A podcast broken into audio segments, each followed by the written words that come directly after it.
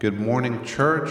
Good morning, people uh, all over the country and wherever else you might be. Uh, it's good to it's good to be with you for our third session on the theme "Why is following Jesus so hard?" Let me get my stuff together here, and um, we shall start.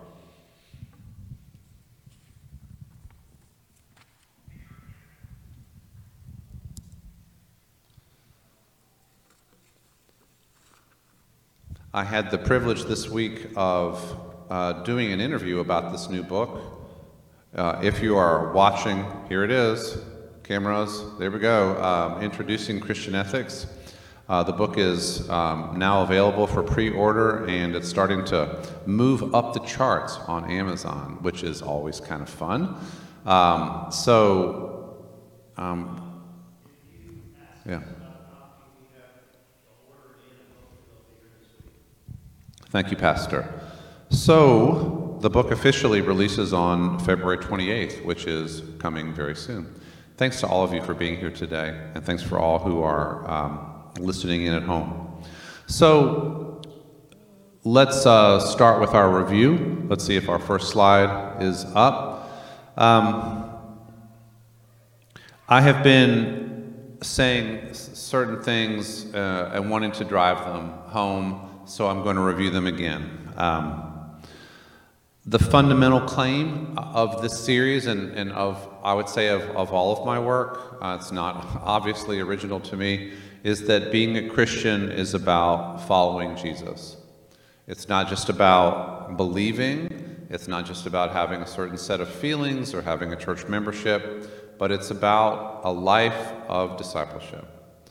Um, following Jesus involves going where he leads, um, attempting to obey what he teaches, and to live in the way that he modeled.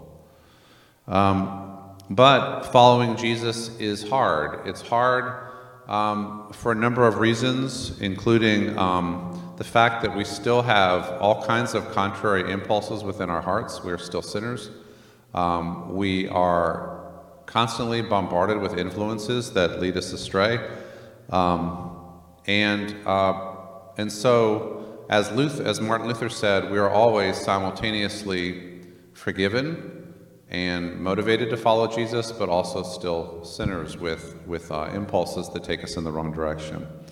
So, this helps to lead to my understanding of the church, and I think a very Baptist understanding of the church, as a covenanted community of people who are attempting to follow Jesus together. We don't do this on our own. Um, we need each other. And covenanted means we have made a covenant not just to accept the shed blood of Christ uh, for our sins, the new covenant in his blood, but also a covenant to support each other in the path of discipleship. Um, and, and so, invisible in a, in a local congregation, um, and more broadly, you might say the church as a whole, invisible but very real bonds connect us to each other as, as we together promise to support each other in the path of discipleship. That we know that we can't do this on our own, we know that we need each other. Community is so important. So, uh, next slide. Um, we've been using uh, this four box diagram, which I imagine will show up in just a little bit, but um, but in the first week where I, I unpacked um, the diagram about how, how we move our way towards discipleship, I talked about um, re moral reasoning. Um, and that is uh, what's supposed to happen is that we draw as Christians on all of the resources that the Christian faith offers us. We draw on the, uh, the teachings of Jesus. We draw on the rules and principles and practices that are reinforced by Scripture. Uh, we, we draw on the character that, that uh, has been reshaped by the grace of God. Um, and together in community, we are heading towards a path of following Jesus as faithfully as we can and our minds are, are rightly ordered to think clearly about all of these resources to enable us to make the right decisions in specific situations. Um, but a lot of things can go wrong, including um, our thinking being led astray by rationalization, by self deception, by faulty thinking that uh, you might say, where we don't end up really thinking along with the mind of Christ, we're thinking in some other ways. And I talked about um, some materials in Paul that emphasize the, the way our minds are supposed to be working and how they can be redirected properly.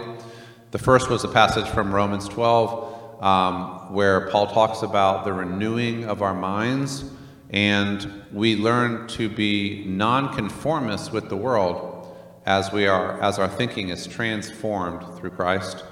And then the passage from Philippians 1 9 through 11 that has that striking teaching that our thinking is transformed as our love deepens, the love of Christ in our hearts and um, our, own, our own love. And I think this is actually a very profound thing that Paul says here. We could camp out for a long time.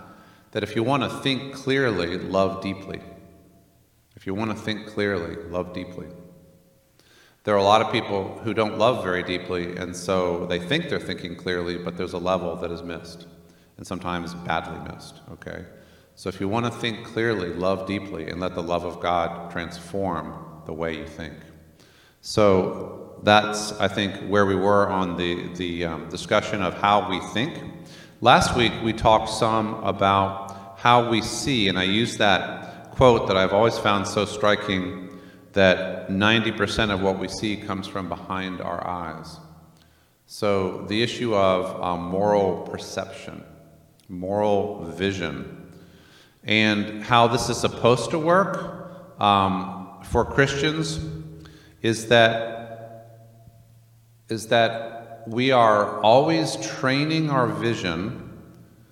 Um, we're always um, committed to seeing as truthfully and clearly and accurately as possible, um, always open to new learning, always trying to learn to see the world the way that Jesus did, um, um, always aware that our uh, moral perceptions can be led astray. And I talked about different ways that, that they can, that, that we can see badly. Uh, we can have moral blind spots that we may have picked up from um, from our families or from our culture or just our own uh, um, inappropriate ways of looking at the world. Or maybe uh, somebody uh, gives us an opportunity to learn something new, but we're closed to it because we already know everything. We can't learn anything. Nobody can teach us anything. Um, and so we just kind of get stuck in unhealthy or ungodly or unchristlike ways of seeing the world and we are unable to get out of that. Um, and, and so, a big part of the Christian moral life is always being aware. Jesus said, Be careful how you see. And, um, and being aware of um, correcting our faulty moral vision and always being open to correction. Okay, so that's where we are so far. So, um, Today, I'm introducing my favorite of these boxes. If you have the handout, uh, it's the lower left box. I'm not sure if it's on the slide. Um, is it there? Yes. The lower left box called Embodied Context. Um, let me read you uh, something that uh, I write about this in the chapter. Let's start by taking a hammer to the fantasy that human beings are or can be piloted strictly by reason. We are not disembodied minds. Instead, we are embodied spirits. The human being is an embodied spirit. Um, that's one way to describe that complex thing that we are embodied spirit. I've also heard it described as inspirited bodies, but we are body and spirit. There's a lot going on. But our reasoning capacity is tied to organic matter, to physicality and nature, not just to our brain, but to our um, entire human body. Um, and then I write, moreover, human bodies exist in specific places, in relationship, in relationship to specific persons living in a certain manner. These bodies, over time, become sites of memories which exist not only in our brains, but in our entire selves. And then our embodied selves are also associated with practices that we do with our bodies.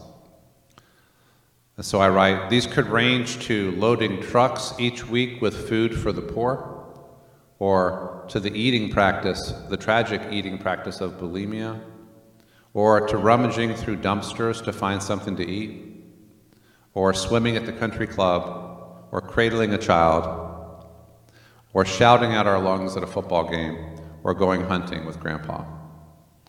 So the slide here would be um, let's, let's go to the next slide. Yeah, back, yeah, go back. Yeah. So my claim is that human beings are embodied spirits who live in specific places and times, who are embedded in specific relationships, and whose bodies become sites of memory over time. Um, I'm actually struck right now by looking at Ashley hold little David Wilder. Just look over there for just a second. If you're on at home, you're not going to be able to see this, but picture a baby being held very lovingly by a mother. Okay? Um, what I'm claiming is that um, both this child and this mother are being profoundly morally shaped by what they are doing together bodily right now. And I'm about to cry just thinking about it. Um, um, and so, because we live in bodies, and over time, what we do with our bodies creates memories and loyalties, and um, I don't know, it just gets inscribed on our brains. All of that goes into how we think and act and live. All of it must be subject to reflection, but, um, but it is part of how and who we become morally. Um, we are, in a sense, what our bodies have experienced. Anybody who has held a child has been changed by holding a child. Um, anybody who has held a child and then lost that child has been profoundly changed. Um, anybody who has ever been physically assaulted has been changed by that experience. Uh, anybody who has ever been in a serious uh, accident or injury has been affected by that bodily experience. Anybody who has ever loved physically. Anybody who has ever sat by the bedside when somebody was dying and watched the dying process. Um, we are the accumulation of what our bodies have experienced. Um, that's not all that we are, but it's a big part of what we are.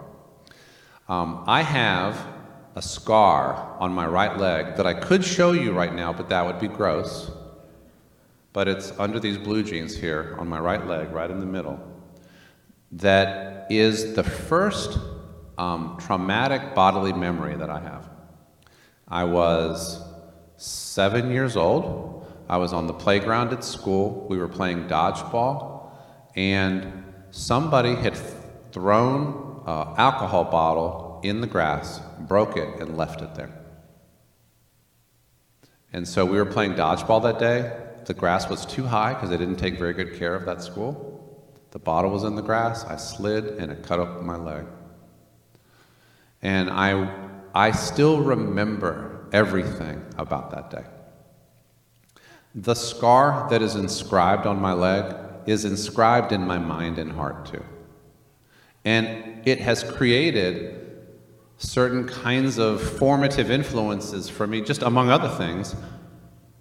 Um, I think about how, how important it is that every child have a place to play that is safe. That every school be properly taken care of, that people, um, that people not litter. In other words, these are not just ideas of mine, those ideas are inscribed in my body because of the experience that I had. So, this, the idea that we are embodied spirits who live in specific contexts, who have specific relationships that have marked us, whose bodies become sites of memory over time, I think has a profound implication, has many profound implications as we think about um, how we function as followers of Jesus. Um, let's go to the next slide. Yeah, we are what our bodies have experienced, is one thing I'm saying here. Okay, next slide. Um, to go a little bit deeper, we are shaped by our most familiar practices. Uh, by the th- practices are the things that we habitually do. Um, again, and a lot of those practices, uh, at least they begin in our childhood. What our parents did with us on a regular basis, um, where we went, uh, what we did for fun, um, what mealtime was like, uh, what we did on Sunday morning or didn't do on Sunday morning. Our, our um, most habitual practices we are shaped by these. We are affected by our embodied memories. Um, we are shaped by our most important relationships, even relationships that are part of our past, not part of our present. Um, this then creates loyalties. Next slide. Um, loyalties to key individuals and communities in our lives. Um, and I'm going to focus in on this in just a little bit more in a second. We are shaped by those that we have trusted the most deeply. I would also say we're, we're marked, perhaps, especially by those that we have trusted, and it turned out that it was wrong for us to have trusted them. But we're also positively shaped, or at least definitely formatively shaped, by those that we have trusted and have been essential mentors or role models or actors in our lives. Um, so we are shaped by those. Um, there's a, a, a, saying from Africa I am because we are. Um, I am because of the embeddedness in the relationships that have most profoundly shaped me. Um, next slide to finish out this box, then I'm going to give you some examples. Um, one of the things that this lower left box uh, does is to emphasize that we are also driven by our passions, um, by our emotions, um, by the most deeply felt feelings that we have, and not just by our thoughts, right? We are, we are emotional creatures, not just rational ones. And that we are affected by our self interest. Um, and that self interest is itself embodied. So, um, what we would hope is that we would be driven by the teachings of the Bible or by the example of Jesus or by the teachings of our pastors or whatever, but maybe we find that what is really driving us is self interest. It's our financial self interest, it's our professional self interest, it's our maybe what we understand our political interest to be. So if you, if you put it all together, there are um, a lot of factors uh, that that shape who we are and how we think and how we live that may have nothing to do with Jesus or actually may be contrary to what Jesus would have us do. But these factors are so real that we must account for them. I want to give you some examples um, from my life. Next slide. Um, my father, who died last, who died in December of 2020, um, worked for um, the, the United States government. Uh, he worked in policy analysis. And he, he uh, was trained by MIT and worked for DuPont, but in the heart of his career that I remember as I was growing up, he did policy analysis. He provided documents, reports, and stuff for the Congress people to make laws, especially in the area of environment and energy policy. We lived eight miles or so from Washington, D.C. Um, my dad loved his work for the government, and he helped to contribute to the first stage of environmental laws like the Clean Air Act and the Clean Water Act, um, and uh, all of that. So, and I knew all kinds of people around me whose parents also worked for the government in every branch CIA, State Department, Defense Department, Health and Human Services, Education Department. Jeannie's, uh, my wife's father worked for the Department of Education for how many years, Mom? 40 at least or something. He, he loved his work. He retired at the age of something like 77 or something because he just he loved it so much. Okay. So, one of the things this has meant, both on my wife's side of the family and my side of the family and, and our upbringing, we have respect for the United States government. We have respect for people who serve in the civil service. Nobody's ever going to be able to make me not feel that because that is how I was raised. But probably, I certainly cannot assume that everybody who's hearing these words has that same kind of uh, default respect for government people. Um, in fact, there's a default disrespect for government people on the part of many people in this country. You have like a, a strong libertarian perspective. The government is the enemy. We kind of, kind of, kind of stay away from the government. You know, all they want to do is take our money and take our freedom. You know, all of that. But I own, I own for myself that how I was raised affects my um, default respect for the government. And so, if people just treat all government officials as tyrants or incompetents, I get angry because I was not raised that way. I was raised different. Okay? This might mean, though, if a situation should emerge where a government regime, a president, a governor, or civil service people were being unjust, it would be maybe slightly harder for me to acknowledge that because I was raised to have respect for the government, right?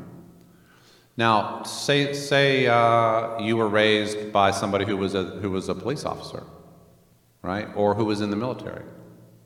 You're probably, your default starting point is to, is to be respectful towards those institutions because that's how you were raised. Um, it would be, it would not just be like contrary to how you were raised to, to start off disrespectful, it would feel disrespectful to your own parents. And nobody wants to start off being disrespectful to their parents if they have a decent relationship with their parents. Let me give you a second example. Um, my career was definitively shaped by three men who mentored me. Um, one was named Glenn Stassen. He taught Christian ethics at Southern Baptist Seminary, and he uh, essentially got me into the discipline that has been so meaningful and satisfying to me. Glenn Stassen um, lived until 2014. I wrote a book with him, and my life has been shaped by him. Another was a man named Ron Sider. Ron Sider wrote a book called Rich Christians in an Age of Hunger. Um, famous book. I worked with him. He hired me in 1990 while I was doing, doing my PhD work. Ron Sider is one of the most admirable people that I know, uh, a peace loving Mennonite evangelical from Canada. Um, a third person who was a fundamental mentor for me was a man named Larry Rasmussen. He was a Lutheran ethicist and he worked on nuclear peacemaking stuff, as did Glenn Stassen and Ron Sider. And he's also a serious, probably the leading theologian to deal with issues of the environment. Okay. These three mentors are so pivotal to me that my loyalty to them runs very deep. This is great, and I am grateful for their mentorship. But this might make it harder for me to disentangle my loyalty to them from my loyalty to Jesus. Like, what if they were wrong? It's going to be hard about something. It's going to be hard for me to accept that because of how loyal I am to them as individuals. Does that make sense? Right? Now think about that for people in your own life mentors, key people who shaped you, your parents, a coach, a teacher. The fact that they had an impact on you and that you feel grateful for them that's one of the good things in life. But if they are, if they were directing you in the wrong direction, then that could actually be a force for bad in your life. It depends on who they were and what they were really about, and, and it becomes harder to disentangle. In other words, I'm going to I'm going to preach on this next week. Sometimes these mentors can become almost idols in our lives that make it difficult for us to follow the one true God because we're so loyal to these mentors, right? Now, I happen to still have great deal, a great deal of respect for all three of those mentors, and um, I'll fight you if you want to criticize them. but I'm aware of that in myself. And um, uh, just because they were your mentor doesn't mean that they were right. That's the point, right? Um, another example that is very close to home is it on the slide? Did you know that on March 19th, my wife Jeannie and I will celebrate the 40th anniversary of our first date? Isn't it cute that I know that? And I don't know that just because I'm scared of missing that day. I actually know that day. On March 19th, 1982, we had our first date. And so the fact that Jeannie and I have managed to build a marriage that's 37 years in duration shapes how I think about marriage, obviously how I teach about the marriage covenant. Um, and imagine, though, if I were an ethicist, say, whose marriage had broken up after eight years, right?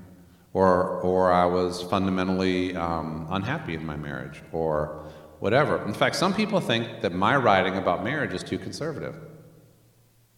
And the reason it's too conservative is I still say things like people should think about marriage as a lifetime commitment. Oh, oh, you know, that's old fashioned. Don't, you know.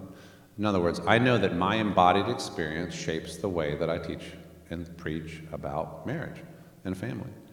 Um, uh, and uh, I'm, I know that I'm affected by my, by my marital experience. I also know that if somebody were to come at me, and when somebody does come at me about my thinking about those issues, my personal experience is entangled with my, with my ethical reflection. It's inevitable that it would be. Um, I think I have, yeah, a couple more examples. Um, talk about, um, next slide. Um, oh, did, did something get lost? Okay. Uh, go back and we'll just, I'll give you a couple other examples. Um, I want to say that our social class position always affects how we think about financial related issues. Um, I was raised in my story, we began kind of in the lower middle class. My dad didn't make much. We, there were four of us kids. Mom was out of the job market for a while. We lived pretty close to the bone for a little while. But as, as dad's career took off, we were able to move to a nicer neighborhood, we were able to go to a nicer school. We were raised in the middle class. Um, there's no question that how we are raised economically affects how we think about financial issues. If you're raised in a country club life, you're affected by the country club life that you're raised in. If you're raised uh, going into dumpsters to get food, you're going to be affected by that. If you're raised in between, you're going to be affected by that. Nobody's thinking about economics is unaffected by their social class experience.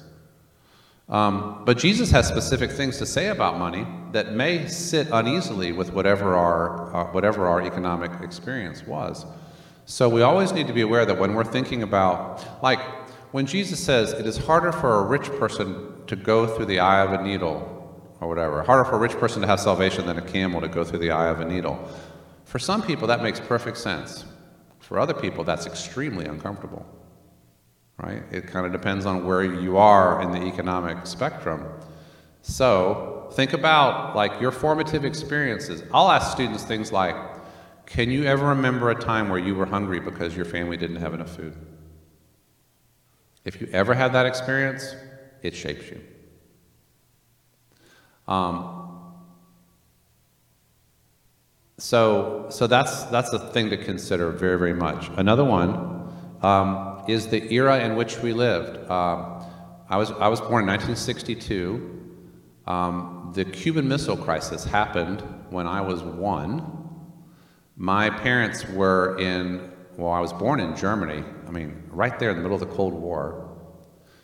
Dad says he was not a spy. I'm not sure I believed him, right? But anyway, we were then raised in Northern Virginia. My parents used to talk about how frightening the Cuban Missile Crisis was. If those missiles had been unleashed, they would have hit the DC area and I would have been incinerated as a baby. But in terms of my own like memorable experience, um, I, I in college, it was during the last stage of the Cold War. Ronald Reagan was president, there was a lot of fear of, of US Soviet tension. And I remember being afraid. I gave a speech my senior year in college in which I said to my classmates, I'm not sure that we are going to have the chance to live out our days because I was so scared of nuclear weapons. Now, that's not everybody's experience, but if you were raised during the time of drills and you had to get under desks because of the fear of nuclear weapons, um, you were marked by that. Now, our kids are being, ra- are being uh, living in the experience of having to do drills related to guns in school. Shooters, active shooter drills, right? They are being affected by that. Embodied experience of huddling under a desk or behind a door um, shapes how we experience reality. So, um, those who were raised during the Vietnam era or who came of age during the Vietnam era were very much affected by the Vietnam experience. Um, and, and up and down the ladder that goes. Um, one other example I want to give I am now old enough to have buried both of my parents and one of my siblings. And anybody who has gone through those experiences is marked by them.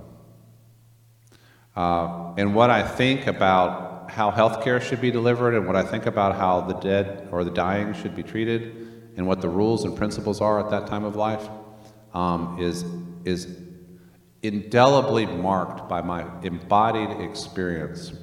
When my father was dying, we did, it was during COVID, we did hospice in, at home. And myself and my two sisters were the primary ones in charge of, of seeing my dad through the dying process to death. It was so much more personal than, than just being in a hospital. It was very different. We were the ones giving him the, the morphine at night. We were the ones going through that process with him, watching him decline and die. I wouldn't wish it on my worst enemy. On the other hand, um, I learned an awful lot by that experience, and it was a whole lot better than having dad be behind glass and us not be able to see him when he was dying. So, friends, what I'm saying is own all of those experiences, name them, know that they have shaped you, know that they affected the way, the way that you think, um, and know that everybody's experience is different. Um, I would say that it's the collectivity of these experiences that shapes, you might say, the story that we are living in as we understand it. The story that our life has taught us is, is, is uh, the, the collectivization or the collective of all of these experiences. It's like if our life were to flash before our eyes and our most important embodied experiences were to be collected, what would they be? What would they be for you? They'd be different for every single person in this room and every single person who is watching. Right? Um, I'm going through some stuff now, lacerating experience in my family that will always shape how I think about reality the rest of the way. Sometime I might tell you some of you all about it, but but it's incredible and it's hard and it's marking me. So let's go to the next slide. So what I try to tell my students is be fully aware of the most formative life experiences, but also be aware of how they might misdirect you in your fundamental commitment of following Jesus. Okay, so some examples that I put on here. Um, our trusted mentors and family might have had values that were contrary to Jesus. By the way, at Macon these days, where I'm teaching the undergraduates at Mercer, we had something remarkable happen in class this week. Um, I was teaching about Ida B. Wells Barnett, the anti lynching journalist of the late 19th and early 20th century. Everybody should read about Ida B. Wells Barnett.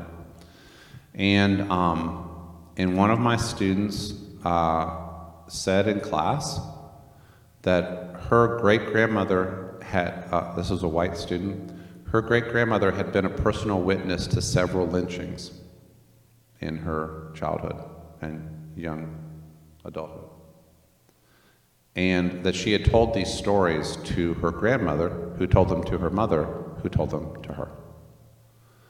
Um, now, I don't know what interpretation was put on those stories.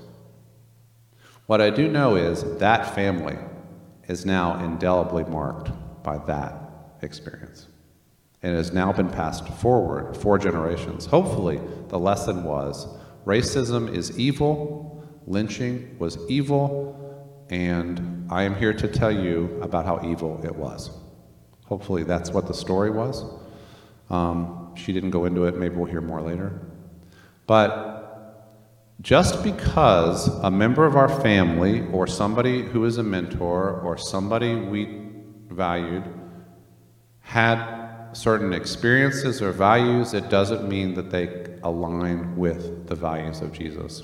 Indeed, that is how social evil is transmitted, um, where clusters of wrong beliefs and wrong practices get passed on across cultures and from one generation to the next because they're just passed forward in families and in cultures. That's how, you know, uh, apartheid gets transmitted in South Africa. It's how, you know, Jim Crow segregation gets transmitted here. It's how sexism gets transmitted. It's how homophobia gets transmitted. Um, it's how greed gets transmitted, right? Um, there is this. There is a collective transmission of values, partly because people trust what their elders tell them. But what if what their elders tell them is wrong?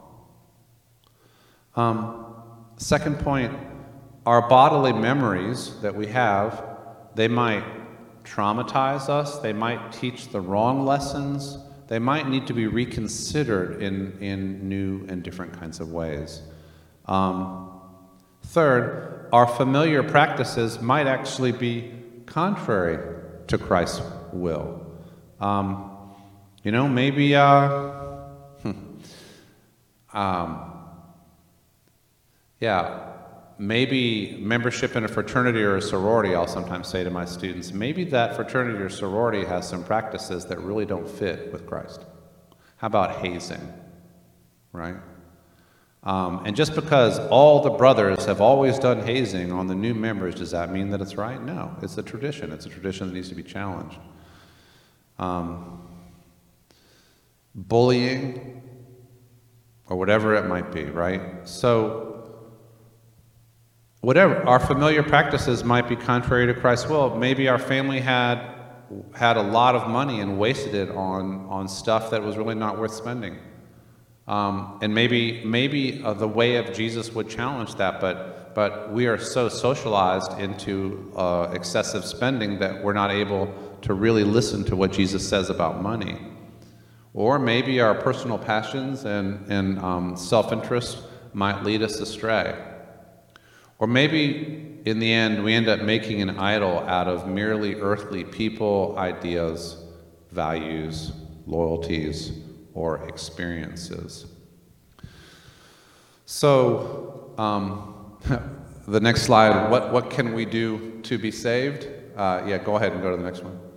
Um, one of the reasons we need each other in community is so that we can discern together. Have you ever been in a situation like where you're talking to a group of uh, trusted Christian friends about something and you say, well, well, what I think is, and they say, what? Where, where'd you get that? Right?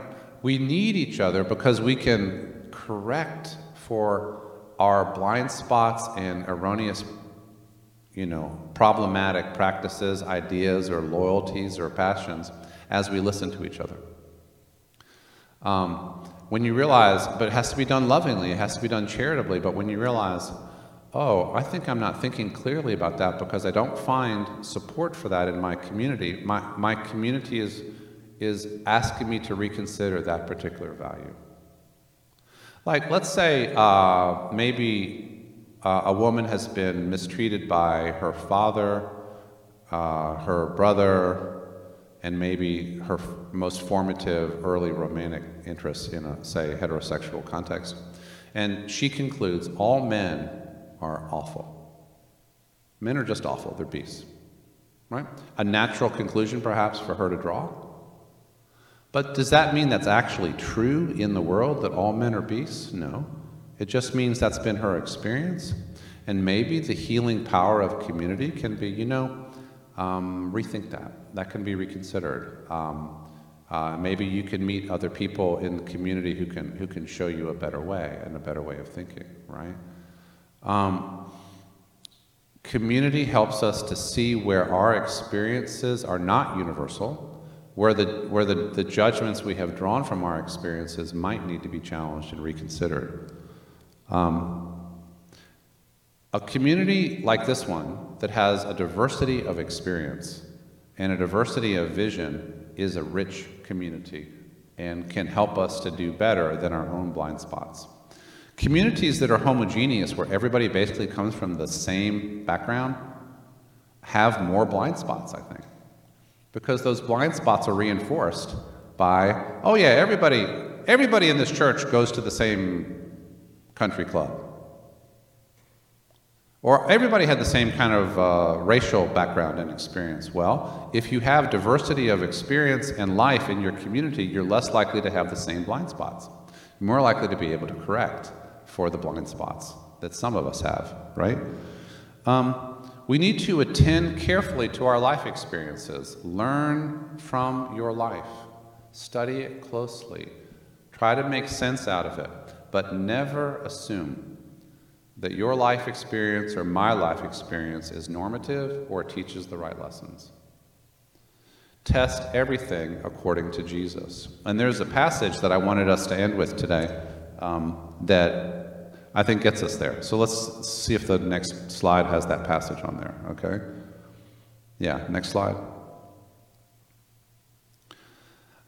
But we appeal to you, brothers and sisters. There's a lot going on here, but I'll, I'll emphasize what's most important to respect those who labor among you and have charge of you in the Lord and admonish you. Esteem them very highly in love because of their work. Be at peace among yourselves, and we urge you, beloved, to admonish the idlers, encourage the faint hearted, help the weak, be patient with all of them. Next slide.